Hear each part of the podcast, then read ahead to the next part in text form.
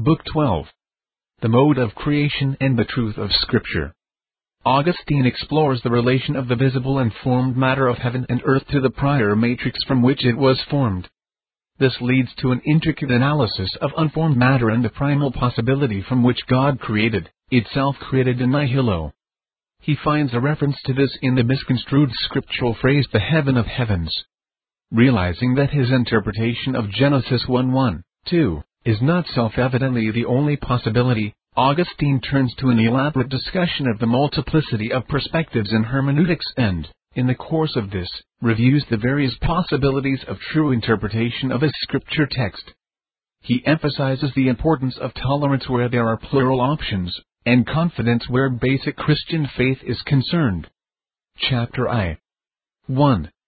My heart is deeply stirred, O Lord, when in this poor life of mine the words of thy holy scripture strike upon it. This is why the poverty of the human intellect expresses itself in an abundance of language. Inquiry is more loquacious than discovery. Demanding takes longer than obtaining. And the hand that knocks is more active than the hand that receives.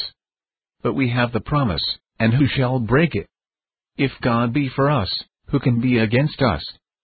455 Ask, and you shall receive. Seek, and you shall find. Knock, and it shall be opened unto you. For everyone that asks receives, and he who seeks finds, and to him that knocks, it shall be opened. 456 These are thy own promises, and who need fear to be deceived when truth promises. Chapter 2 2 In lowliness my tongue confesses to thy exaltation, for thou madest heaven and earth. This heaven which I see, and this earth on which I walk from which came this earth that I carry about me thou didst make. But where is that heaven of heavens, O Lord, of which we hear in the words of the psalm, The heaven of heavens is the Lord's, but the earth he hath given to the children of men. 457 Where is the heaven that we cannot see, in relation to which all that we can see is earth? For this whole corporeal creation has been beautifully formed though not everywhere in its entirety and our earth is the lowest of these levels. Still, compared with that heaven of heavens, even the heaven of our own earth is only earth. Indeed, it is not absurd to call each of those two great bodies 458 earth in comparison with that ineffable heaven which is the Lord's, and not for the sons of men. Chapter 3 3 And truly this earth was invisible and unformed, 459 And there was an inexpressibly profound abyss 460 above which there was no light since it had no form, Thou didst command it written that darkness was on the face of the deep. 461 What else is darkness except the absence of light? For if there had been light, where would it have been except by being over all, showing itself rising aloft and giving light?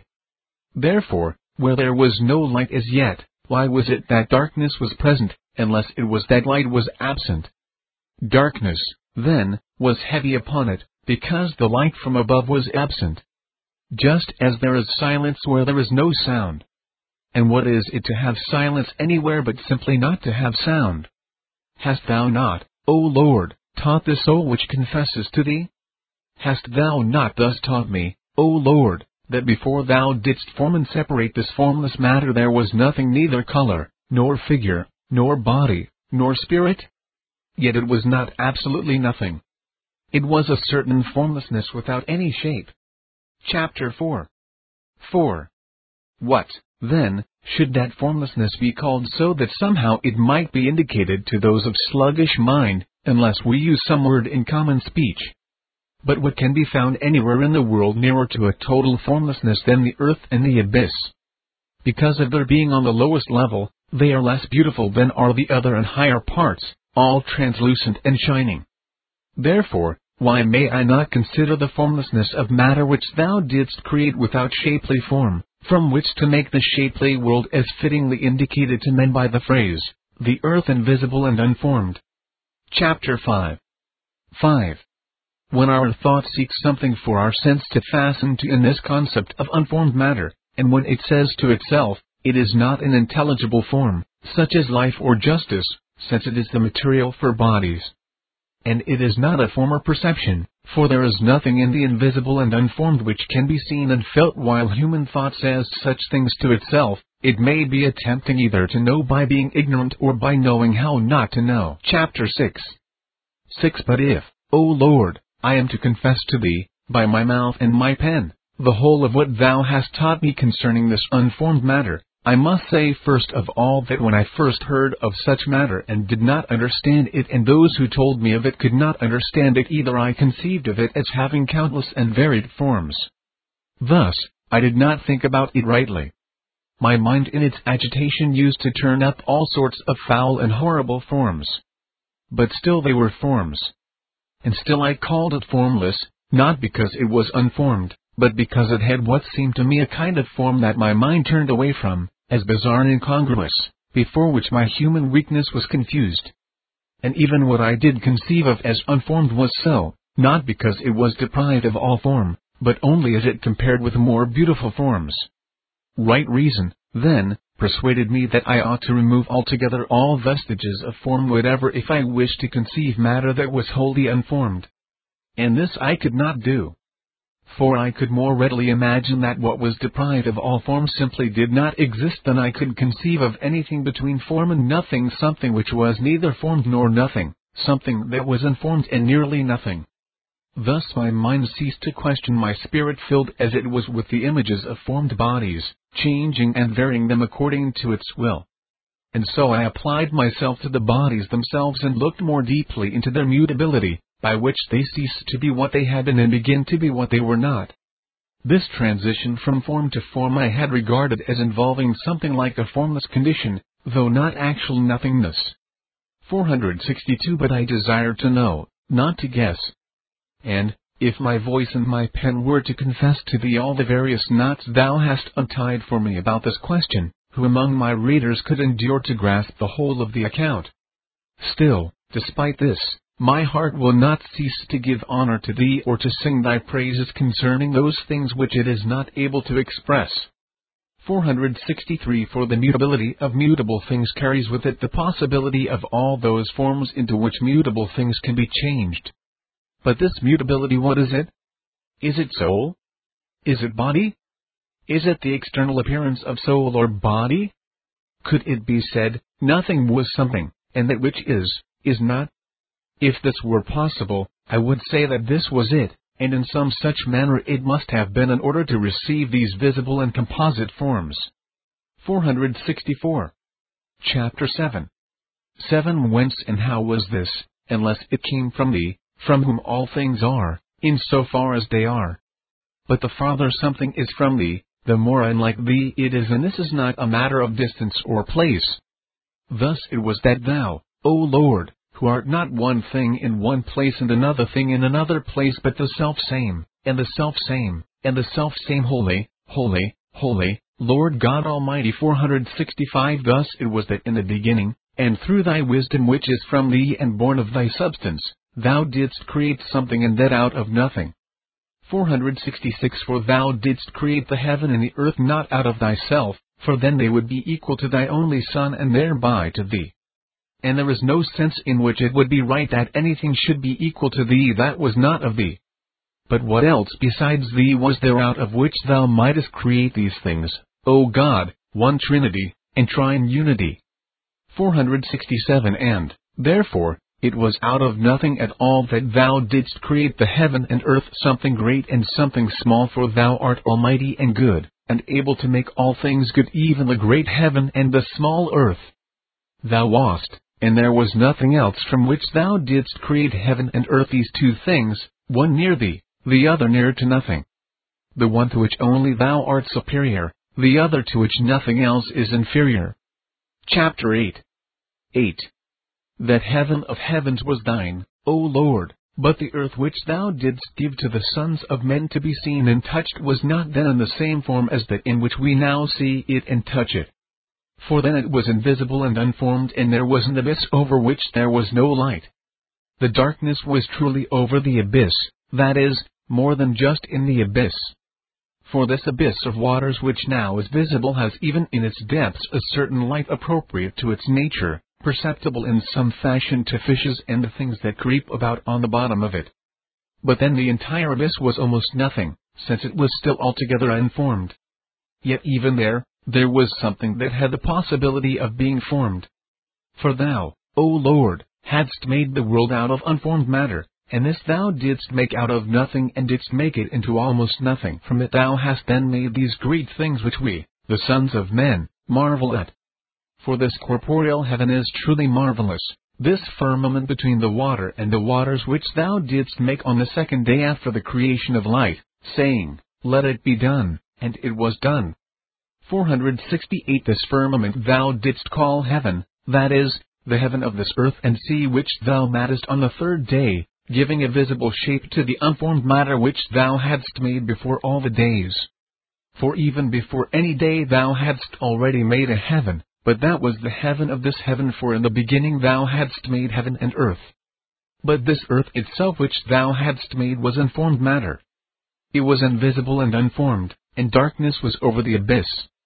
Out of this invisible and unformed earth, out of this formlessness which is almost nothing, thou didst then make all these things of which the changeable world consists and yet does not fully consist in itself. 469 For its very changeableness appears in this, that its times and seasons can be observed and numbered. The periods of time are measured by the changes of things, while the forms, whose matter is the invisible earth of which we have spoken, are varied and altered. Chapter 9 9 And therefore the Spirit, the teacher of thy servant, 470 When he mentions that in the beginning thou madest heaven and earth, says nothing about times and is silent as to the days. 4. Clearly, that heaven of heavens which thou didst create in the beginning is in some way an intellectual creature, although in no way co-eternal with thee, O Trinity. Yet it is none the less a partaker in thy eternity. Because of the sweetness of its most happy contemplation of thee, it is greatly restrained in its own mutability and cleaves to thee without any lapse from the time in which it was created, surpassing all the rolling change of time. But the shapelessness this earth invisible and unformed was not numbered among the days itself.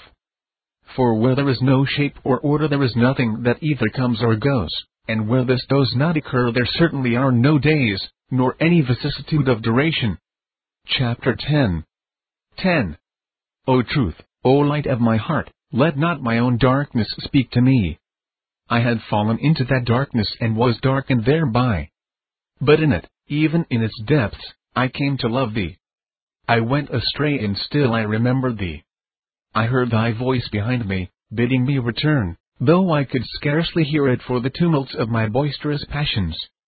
And now, behold, I am returning, burning and thirsting after thy fountain. Let no one hinder me. Here will I drink and so have life. Let me not be my own life. For of myself I have lived badly. I was death to myself. In thee I have revived. Speak to me. Converse with me. I have believed thy books, and their words are very deep. Chapter 11 11 Thou hast told me already, O Lord, with a strong voice in my inner ear, that thou art eternal and alone hast immortality. Thou art not changed by any shape or motion, and thy will is not altered by temporal process, because no will that changes is immortal. This is clear to me, in thy sight. Let it become clearer and clearer, I beseech thee. In that light let me abide soberly under thy wings. Thou hast also told me, O Lord, with a strong voice in my inner ear, that thou hast created all natures and all substances, which are not what thou art thyself. And yet they do exist. Only that which is nothing at all is not from thee, and that motion of the will away from thee, who art, toward something that exists only in a lesser degree such emotion is an offense and a sin. No one's sin either hurts thee or disturbs the order of thy rule, either first or last. All this, in thy sight, is clear to me. Let it become clearer and clearer, I beseech thee, and in that light let me abide soberly under thy wings. 12. Likewise, thou hast told me, with a strong voice in my inner ear, that this creation whose delight thou alone art is not co-eternal with thee. With a most persevering purity it draws its support from thee and nowhere and never betrays its own mutability, for thou art ever present with it. And it cleaves to thee with its entire affection, having no future to expect and no past that it remembers. It is varied by no change and is extended by no time. O blessed one if such there be clinging to thy blessedness. It is blessed in thee, its everlasting inhabitant and its light.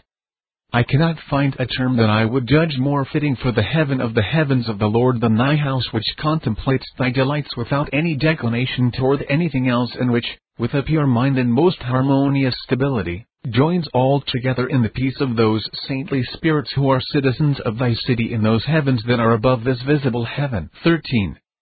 From this let the soul that has wandered far away from thee understand if now it thirsts for thee. If now its tears have become its bread, while daily they say to it, Where is your God? 471. If now it requests of thee just one thing and seeks after this that it may dwell in thy house all the days of its life, and what is its life but thee? And what are thy days but thy eternity, like thy years which do not fail, since thou art the self same? From this, I say, let the soul understand as far as it can how far above all times thou art in thy eternity and how thy house has never wandered away from thee. And, although it is not co-eternal with thee, it continually and unfailingly clings to thee and suffers no vicissitudes of time. This, in thy sight, is clear to me. May it become clearer and clearer to me, I beseech thee, and in this light may I abide soberly under thy wings. 14. Now I do not know what kind of formlessness there is in these mutations of these last and lowest creatures. Yet who will tell me, unless it is someone who, in the emptiness of his own heart, wanders about and begins to be dizzy in his own fancies? Who except such a one would tell me whether, if all form were diminished and consumed, formlessness alone would remain, through which a thing was changed and turned from one species into another, so that sheer formlessness would then be characterized by temporal change. And surely this could not be, because without motion there is no time, and where there is no form there is no change. Chapter 12 15. These things I have considered as thou hast given me ability, O my God, as thou hast excited me to knock, and as thou hast opened to me when I knock. Two things I find which thou hast made, not within intervals of time, although neither is coeternal with thee. One of them is so formed that, without any wavering in its contemplation, without any interval of change mutable but not changed, it may fully enjoy thy eternity and immutability. The other is so formless that it could not change from one form to another either of motion or of rest, and so time has no hold upon it. But thou didst not leave this formless, for, before any day in the beginning, thou didst create heaven and earth. These are the two things of which I spoke. But the earth was invisible and unformed, and darkness was over the abyss. By these words its formlessness is indicated to us so that by degrees they may be led forward who cannot wholly conceive of the privation of all form without arriving at nothing. From this formlessness a second heaven might be created and a second earth visible and well formed, with the ordered beauty of the waters, and whatever else is recorded as created though not without days in the formation of this world. And all this because such things are so ordered that in them the changes of time may take place through the ordered processes of motion and form. Chapter 13 16. Meanwhile this is what I understand, O my God, when I hear thy scripture saying, In the beginning God made the heaven and the earth, but the earth was invisible and unformed, and darkness was over the abyss. It does not say on what day thou didst create these things. Thus, for the time being I understand that heaven of heavens to mean the intelligible heaven, where to understand is to know all at once not in part, not darkly, not through a glass but as a simultaneous whole, in full sight, face to face. 472 It is not this thing now and then another thing, but as we said knowledge all at once without any temporal change. And by the invisible and unformed earth, I understand that which suffers no temporal vicissitude, Temporal change customarily means having one thing now and another later. But where there is no form there can be no distinction between this or that.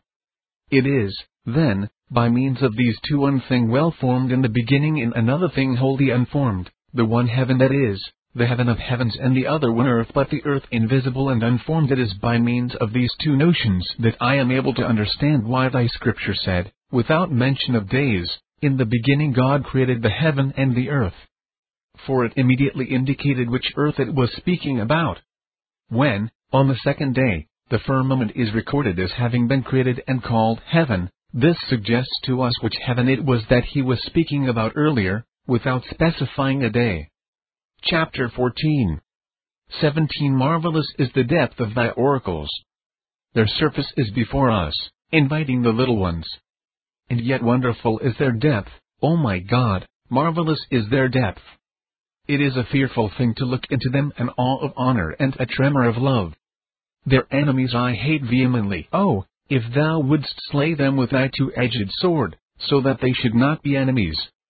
For I would prefer that they should be slain to themselves, that they might live to thee. But see, there are others who are not critics but praisers of the book of Genesis. They say the Spirit of God who wrote these things by his servant Moses did not wish these words to be understood like this. He did not wish to have it understood as you say, but as we say. To them, O God of us all, thyself being the judge, I give answer. Chapter 15 18. Will you say that these things are false which truth tells me, with a loud voice in my inner ear, about the very eternity of the Creator that his essence is changed in no respect by time and that his will is not distinct from his essence? Thus, he doth not will one thing now and another thing later, but he willeth once and for all everything that he willeth not again and again. And not now this and now that. Nor does he will afterward what he did not will before, nor does he cease to will what he had willed before. Such a will would be mutable and no mutable thing is eternal. But our God is eternal. Again, he tells me in my inner ear that the expectation of future things is turned to sight when they have come to pass. And this same sight is turned into memory when they have passed. Moreover, all thought that varies thus is mutable, and nothing mutable is eternal. But our God is eternal. These things I sum up and put together, and I conclude that my God, the eternal God, hath not made any creature by any new will, and his knowledge does not admit anything transitory. 19. What, then, will you say to this, you objectors? Are these things false? No, they say. What then?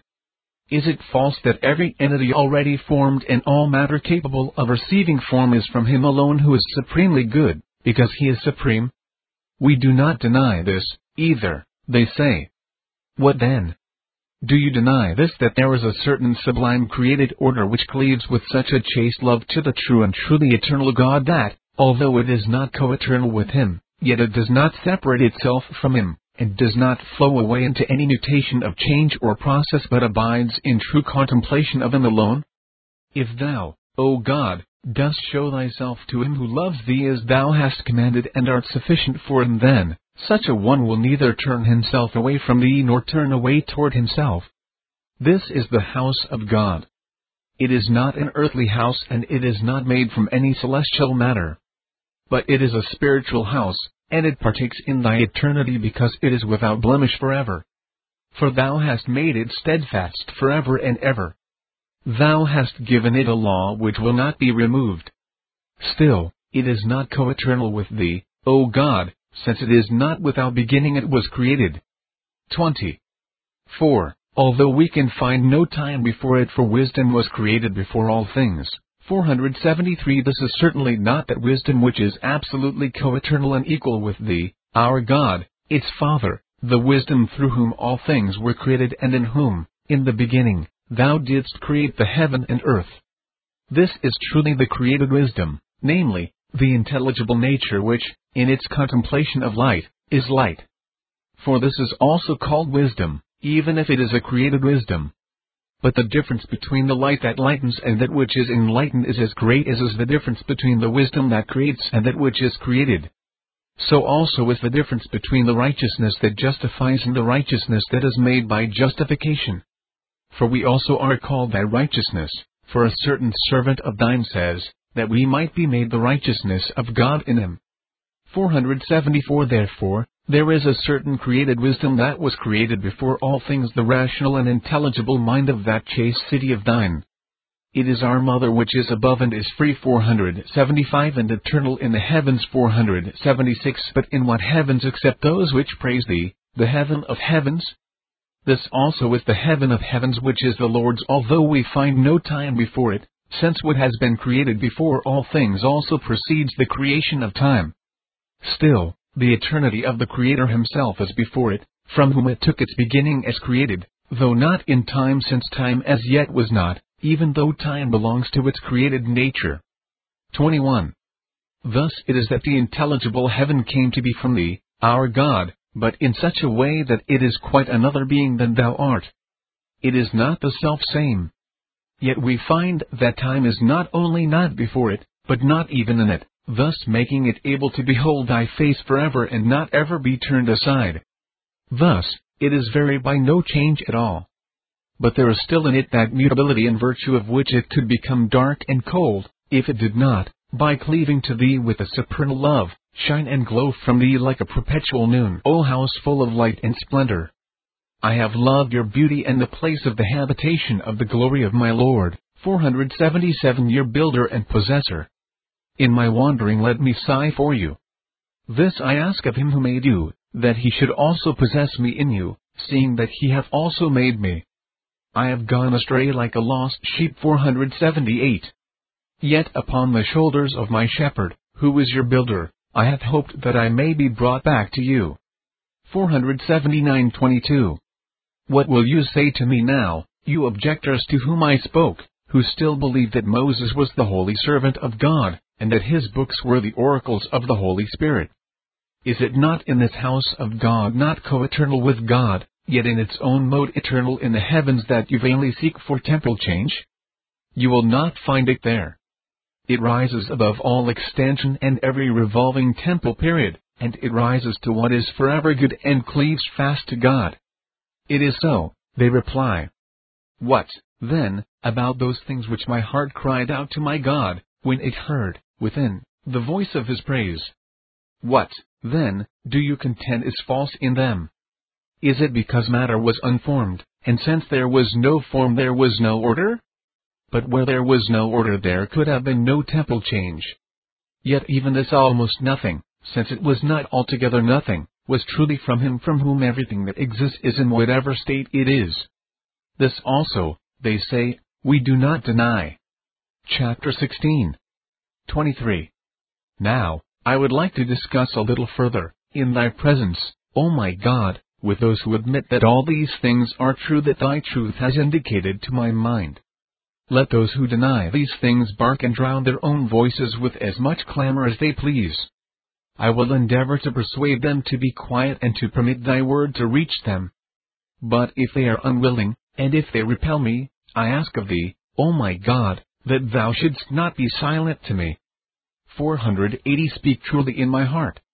If only thou wouldst speak thus, I would send them away, blowing up the dust and raising it in their own eyes. As for myself, I will enter into my closet 481 and there sing to thee the songs of love, groaning with groanings that are unutterable now in my pilgrimage. 482 And remembering Jerusalem with my heart uplifted to Jerusalem my country, Jerusalem my mother 483. And to thee thyself, the ruler of the source of light, its father, guardian, husband, its chaste and strong delight, its solid joy and all its goods ineffable and all of this at the same time, since thou art the one supreme and true good. And I will not be turned away until thou hast brought back together all that I am from this dispersion and deformity to the peace of that dearest mother, where the first fruits of my spirit are to be found and from which all these things are promised me which thou dost conform and confirm forever, O my God, my mercy. But as for those who do not say that all these things which are true are false, who still honor thy scripture said before us by the holy Moses, who join us in placing it on the summit of authority for us to follow, and yet who oppose us in some particulars, I say this be thou, O God, the judge between my confessions and their gainsaying. Chapter 17 24 For they say even if these things are true, Still Moses did not refer to these two things when he said, by divine revelation, in the beginning God created the heaven and the earth. By the term heaven he did not mean that spiritual or intelligible created order which always beholds the face of God. And by the term earth he was not referring to unformed matter. What then do these terms mean? They reply, that man Moses meant what we mean. This is what he was saying in those terms. What is that? By the terms of heaven and earth, they say, he wished first to indicate universally and briefly this whole visible world. Then after this, by an enumeration of the days, he could point out, one by one, all the things that it has pleased the Holy Spirit to reveal in this way. For the people to whom he spoke were rude and carnal, so that he judged it prudent that only those works of God which were visible should be mentioned to them.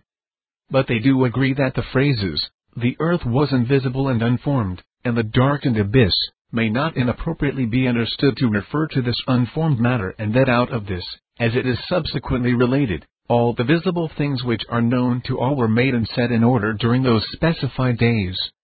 25. But now, what if another one should say, this same formlessness and chaos of matter was first mentioned by the name of heaven and earth because, out of it, this visible world with all its entities which clearly appear in it and which we are accustomed to be called by the name of heaven and earth was created and perfected and what if still another should say the invisible and visible nature is quite fittingly called heaven and earth. Thus, the whole creation which God has made in his wisdom that is, in the beginning was included under these two terms. Yet, since all things have been made, not from the essence of God, but from nothing. And because they are not the same reality that God is. And because there is in them all a certain mutability, whether they abide as the eternal house of God abides or whether they are changed as the soul and body of man are changed then the common matter of all things invisible and visible still formless but capable of receiving form from which heaven and earth were to be created that is, the creature already fashioned, invisible as well as visible all this was spoken of in the same terms by which the invisible and unformed earth and the darkness over the abyss would be called. There was this difference, however that the invisible and unformed earth is to be understood as having corporeal matter before it had any manner of form. But the darkness over the abyss was spiritual matter, before its unlimited fluidity was harnessed, and before it was enlightened by wisdom. 26.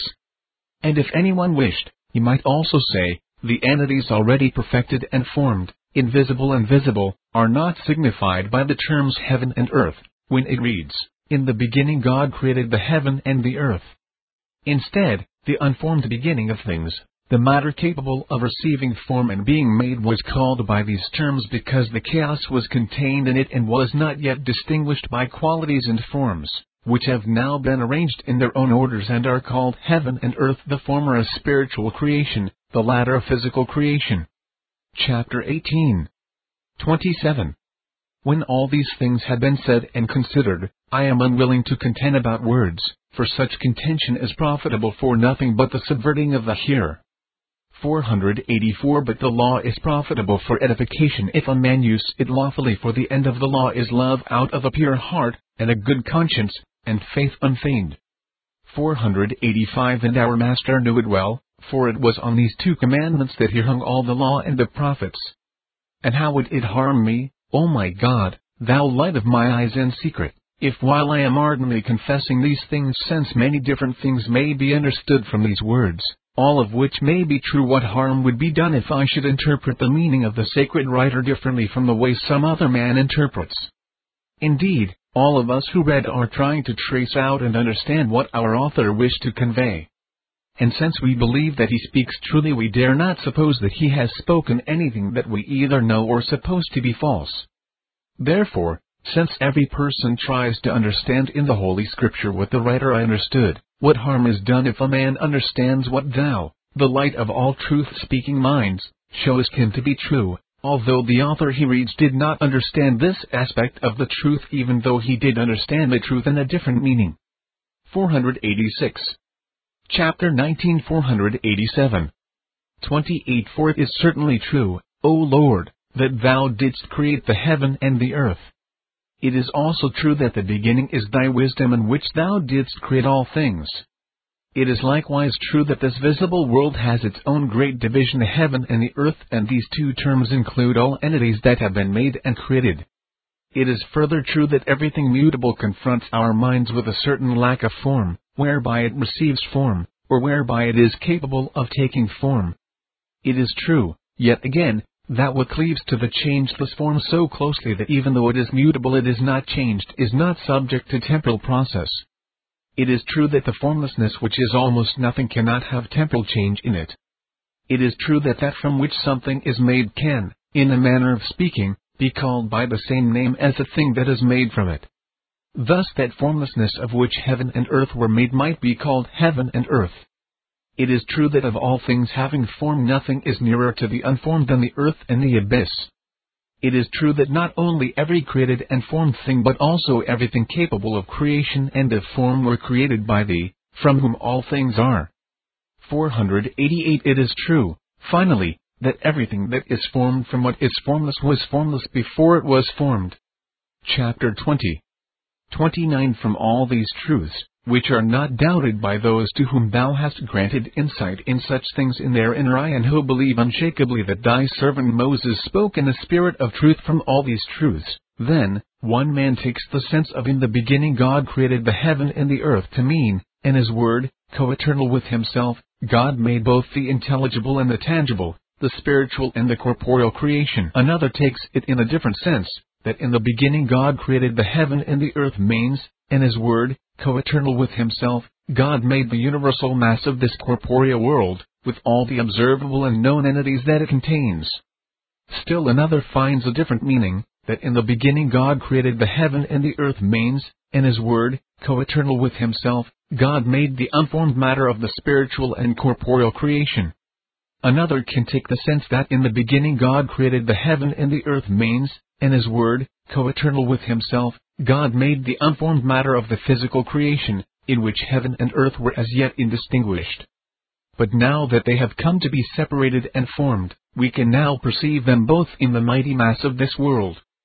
489 Another takes still a further meaning, that in the beginning God created heaven and earth means, in the very beginning of creating and working, God made that unformed matter which contained, undifferentiated, heaven and earth, from which both of them were formed, and both now stand out and are observable with all the things that are in them.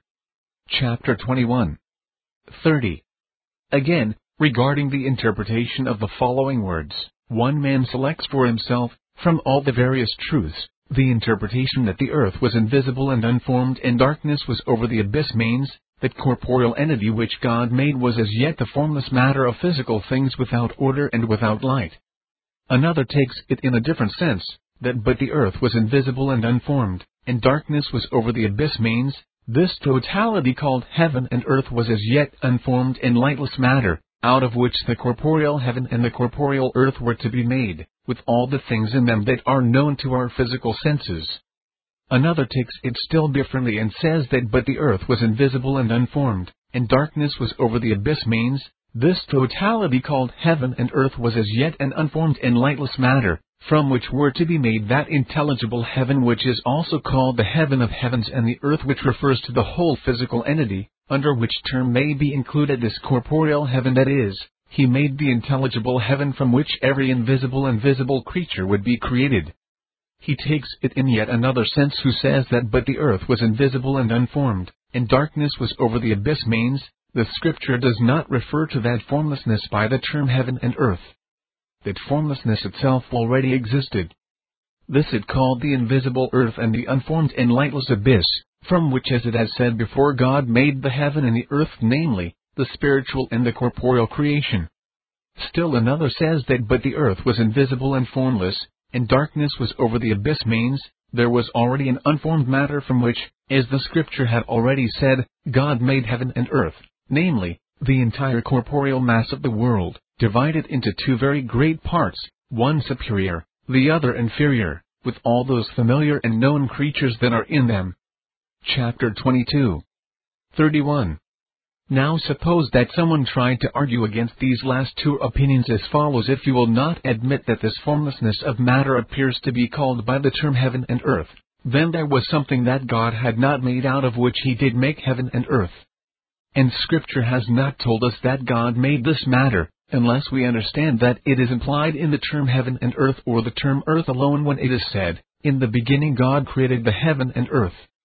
Thus, in what follows the earth was invisible and unformed even though it pleased Moses thus to refer to unformed matter, yet we can only understand by it that which God himself hath made, as it stands written in the previous verse, God made heaven and earth.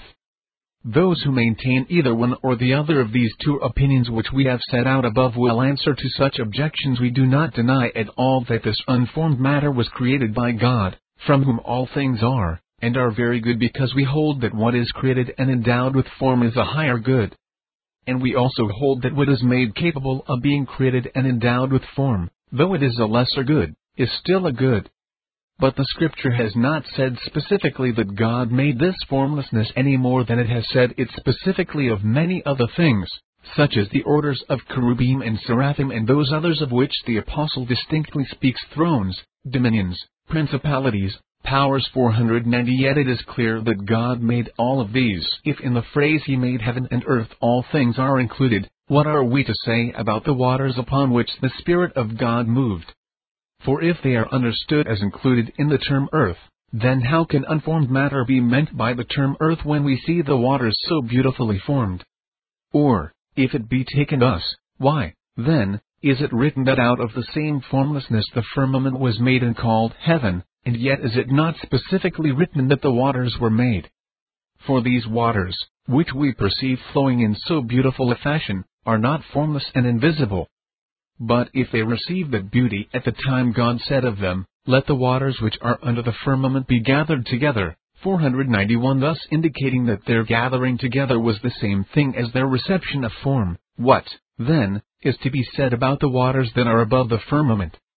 Because if they are unformed, they do not deserve to have a seat so honorable, and yet it is not written by what specific word they were formed. If, then, Genesis is silent about anything that God hath made, which neither sound faith nor unerring understanding doubts that God hath made. Let not any sober teaching dare to say that these waters were co-eternal with God because we find them mentioned in the book of Genesis and do not find it mentioned when they were created. If truth instructs us, why may we not interpret that unformed matter which the scripture calls the earth invisible and unformed and the lightless abyss as having been made by God from nothing? And thus understand that they are not co-eternal with him, although the narrative fails to tell us precisely when they were made? Chapter 23 32.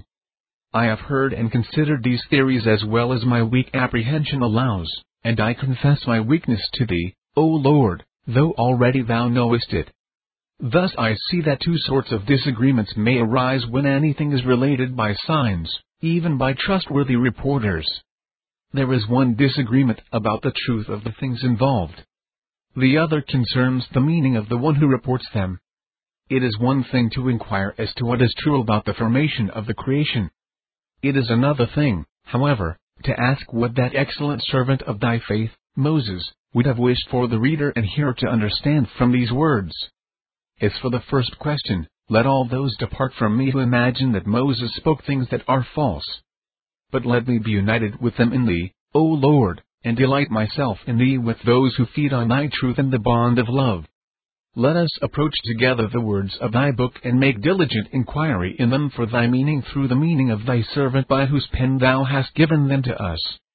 Chapter 24 33 But in the midst of so many truths which occur to the interpreters of these words understood as they can be in different ways, which one of us can discover that single interpretation which warrants our saying confidently that Moses thought thus and that in this narrative he wishes this to be understood, as confidently as he would say that this is true, whether Moses thought the one or the other. For see, O my God, I am thy servant, and I have vowed in this book an offering of confession to thee, 492 And I beseech thee that by thy mercy I may pay my vow to thee. Now, see, could I assert that Moses meant nothing else than this that is, my interpretation when he wrote, In the beginning God created the heaven and the earth, as confidently as I can assert that thou in thy immutable word hast created all things, invisible and visible? No, I cannot do this because it is not as clear to me that this was in his mind when he wrote these things, as I see it to be certain in thy truth. For his thoughts might be set upon the very beginning of the creation when he said, In the beginning and he might have wished it understood that, in this passage, heaven and earth refers to no formed and perfect entity, whether spiritual or corporeal, but each of them only newly begun and still formless. Whichever of these possibilities has been mentioned I can see that it might have been said truly. but which of them he did actually intend to express in these words I do not clearly see. However, whether it was one of these or some other meaning which I have not mentioned that this great man saw in his mind when he used these words I have no doubt whatever that he saw it truly and expressed it suitably. Chapter 25 34 Let no man fret me now by saying, Moses did not mean what you say, but what I say. Now if he asks me, how do you know that Moses meant what you deduce from his words? I ought to respond calmly and reply as I have already done or even more fully if he happens to be untrained.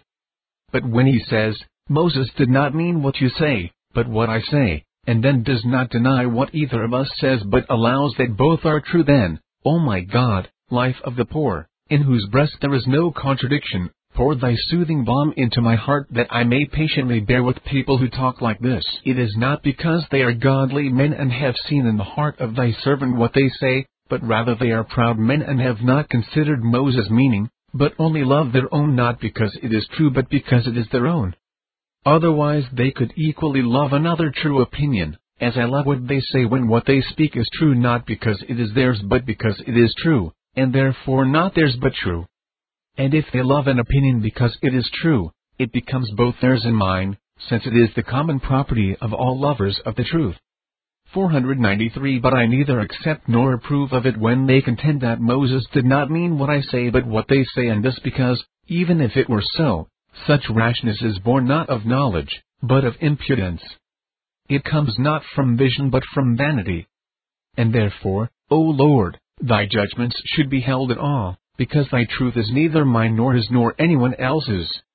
But it belongs to all of us whom thou hast openly called to have it in common and thou hast warned us not to hold on to it as our own special property, for if we do we lose it.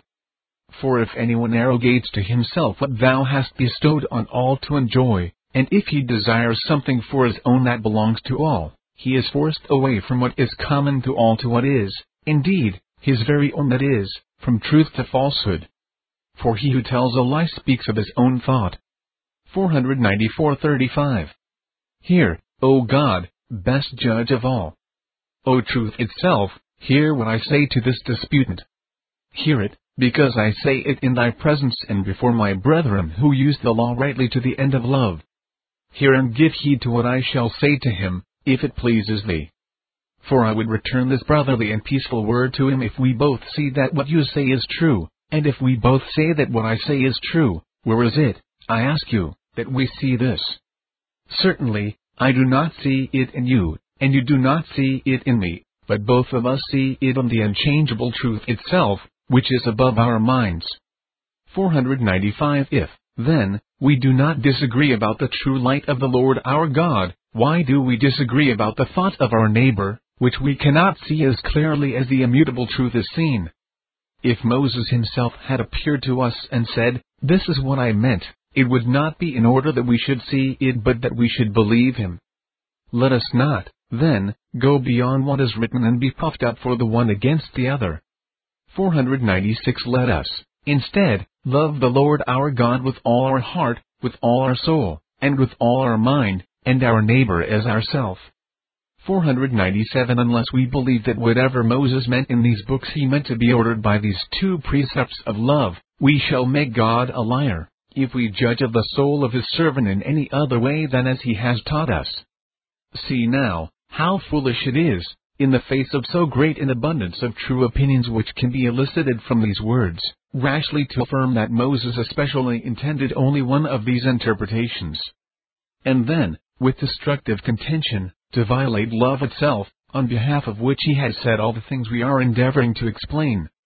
Chapter 26 36 And yet, O my God, thou exaltation of my humility and rest of my toil, who hearest my confessions and forgivest my sins, since thou commandest me to love my neighbor as myself, I cannot believe that thou gavest thy most faithful servant Moses a lesser gift than I should wish and desire for myself from thee, if I had been born in his time, and if thou hadst placed me in the position where, by the use of my heart and my tongue, those books might be produced which so long afterward to profit all nations throughout the whole world from such a great pinnacle of authority and were to surmount the words of all false and proud teachings. If I had been Moses and we all come from the same mass, 498 And what is man that thou art mindful of him?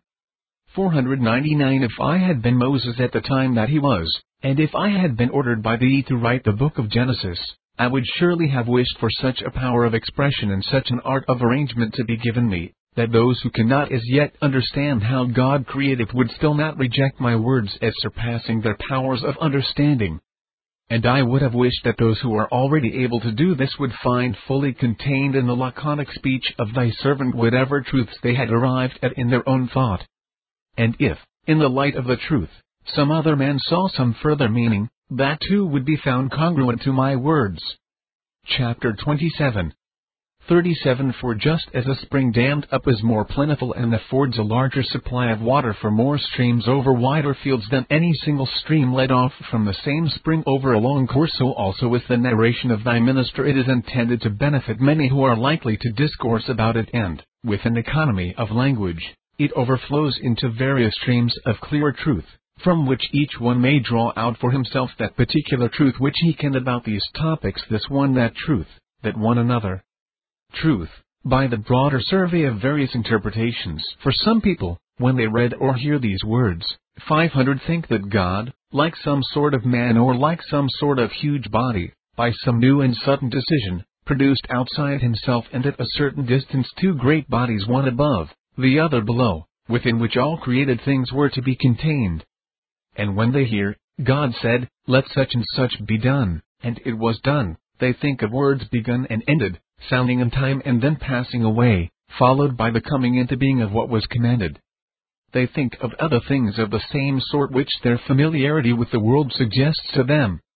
In these people, who are still little children and whose weakness is borne out by this humble language as if on a mother's breast, their faith is built up healthfully and they come to possess and to hold as certain the conviction that God made all entities that their senses perceive all around them in such marvelous variety, and if one despises these words as if they were trivial, and with proud weakness stretches himself beyond his fostering cradle, he will, alas, fall away wretchedly.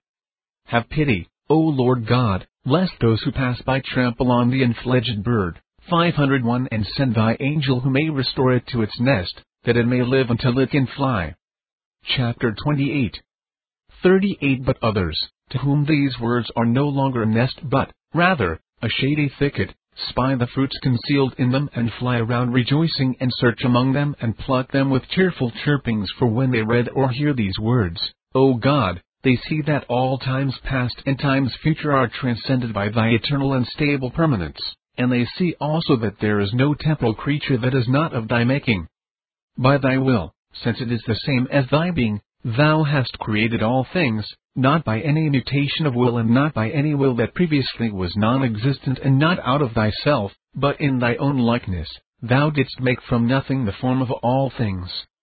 This was an unlikeness which was capable of being formed by thy likeness through its relation to thee, the one, as each thing has been given form appropriate to its kind according to its preordained capacity.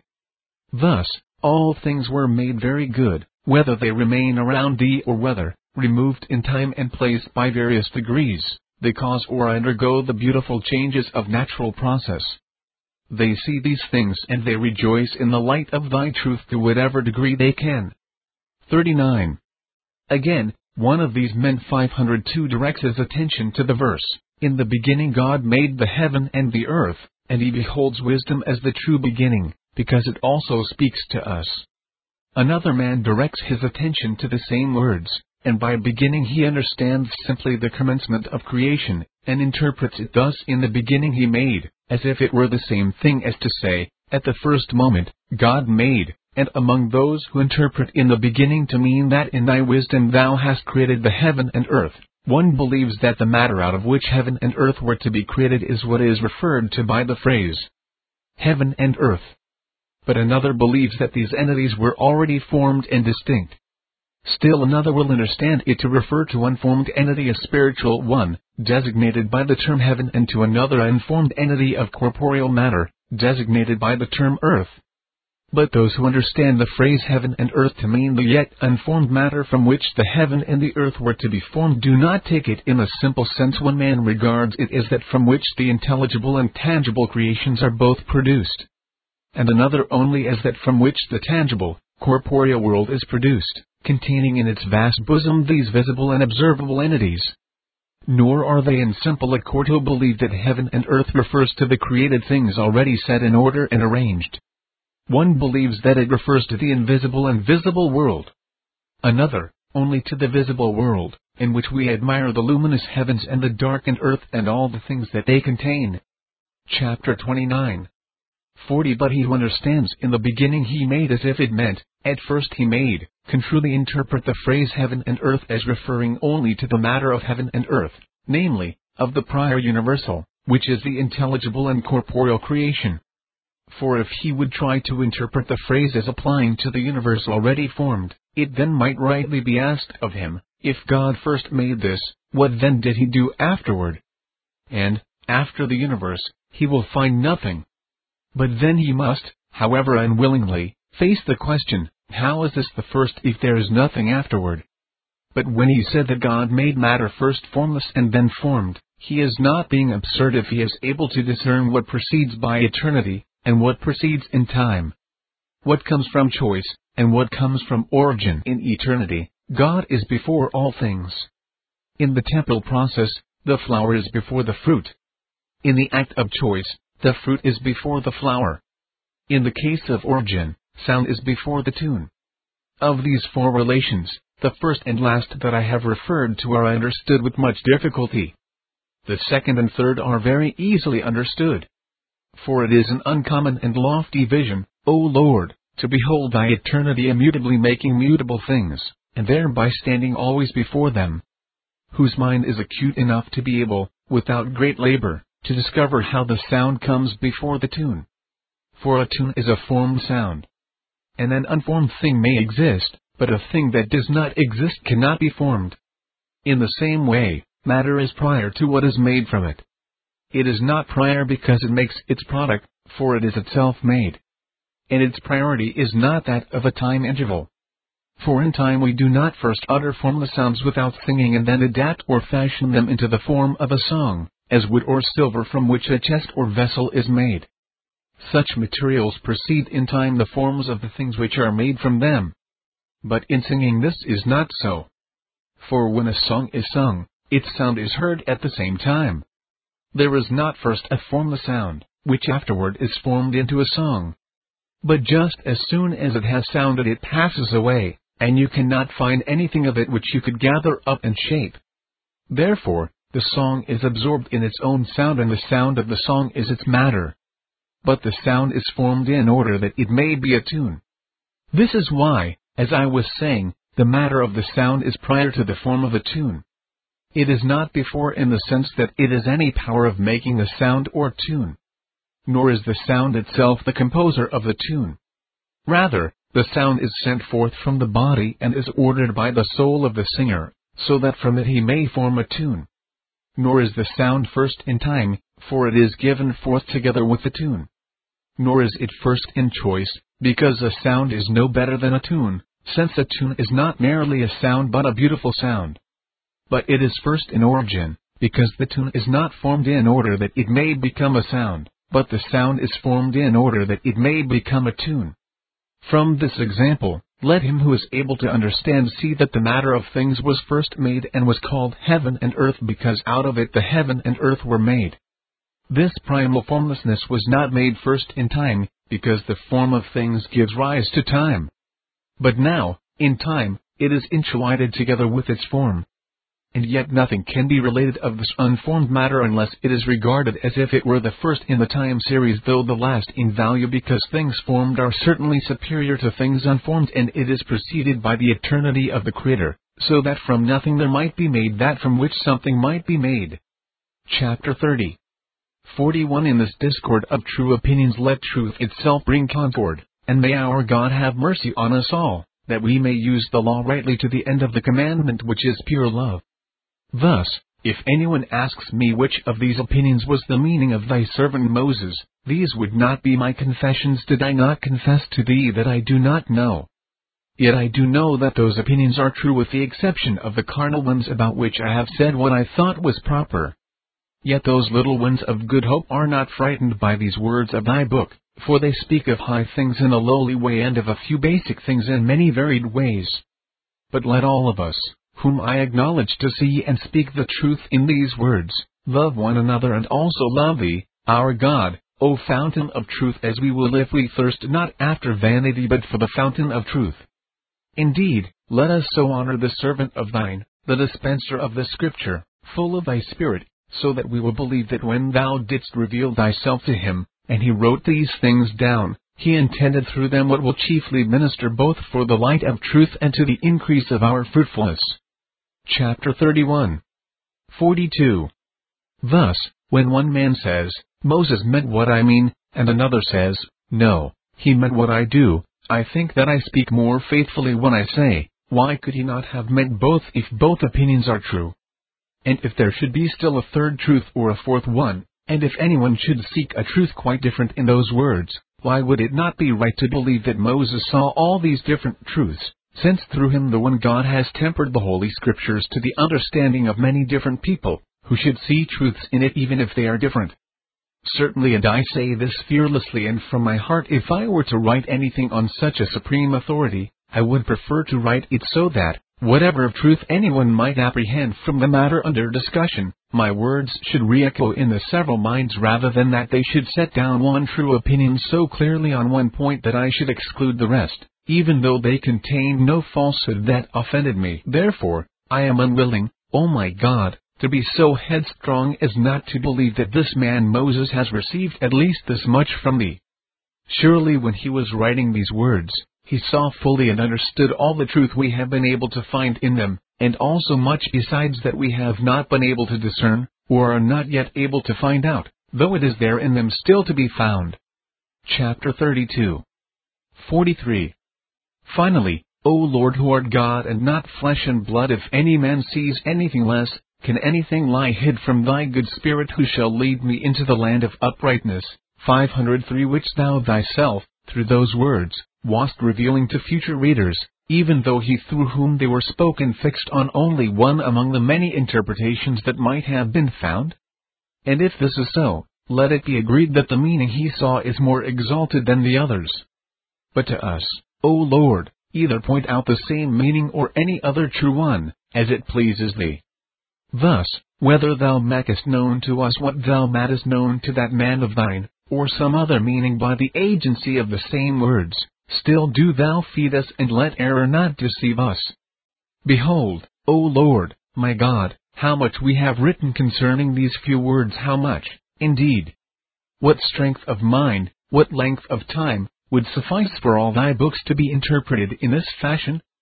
504 Allow me, therefore, in these concluding words to confess more briefly to thee and select some one, true, certain, and good sense that thou shalt inspire although many meanings offer themselves and many indeed are possible. 505 This is the faith of my confession, that if I could say what thy servant meant, that is truest and best, and for that I must strive. Yet if I do not succeed, may it be that I shall say at least what thy truth wished to say to me through its words, just as it said what it wished to Moses. This Reformation audio track is a production of Still Waters Revival Books. SWRB makes thousands of classic Reformation resources available, free and for sale, in audio, video, and printed formats. Our many free resources, as well as our complete mail order catalog, containing thousands of classic and contemporary Puritan and Reformed books, tapes, and videos at great discounts, is on the web at www swrb.com. We can also be reached by email at swrb at swrb.com, by phone at 780-450-3730, by fax at 780-468-1096, or by mail at 4710-37A Avenue, Edmonton, that's E D M O N T O N, Alberta abbreviated capital A, capital B, Canada, T6L3T5. You may also request a free printed catalog. And remember that John Calvin, in defending the Reformation's regulative principle of worship, or what is sometimes called the scriptural law of worship, commenting on the words of God, which I commanded them not, neither came into my heart, from his commentary on Jeremiah 7:31, writes, God here cuts off from men every occasion for making evasions, since he condemns by this one phrase, I have not commanded them, whatever the Jews devised. There is then no other argument needed to condemn superstitions than that they are not commanded by God. For when men allow themselves to worship God according to their own fancies, and attend not to his commands, they pervert true religion. And if this principle was adopted by the papists, all those fictitious modes of worship in which they absurdly exercise themselves would fall to the ground. It is indeed a horrible thing for the papists to seek to discharge their duties towards God by performing their own superstitions. There is an immense number of them, as it is well known, and as it manifestly appears. Were they to admit this principle, that we cannot rightly worship God except by obeying His word, they would be delivered from their deep abyss of error. The prophet's words, then, are very important when he says that God had commanded no such thing, and that it never came to his mind, as though he had said that men assume too much wisdom when they devise what he never required, nay, what he never knew.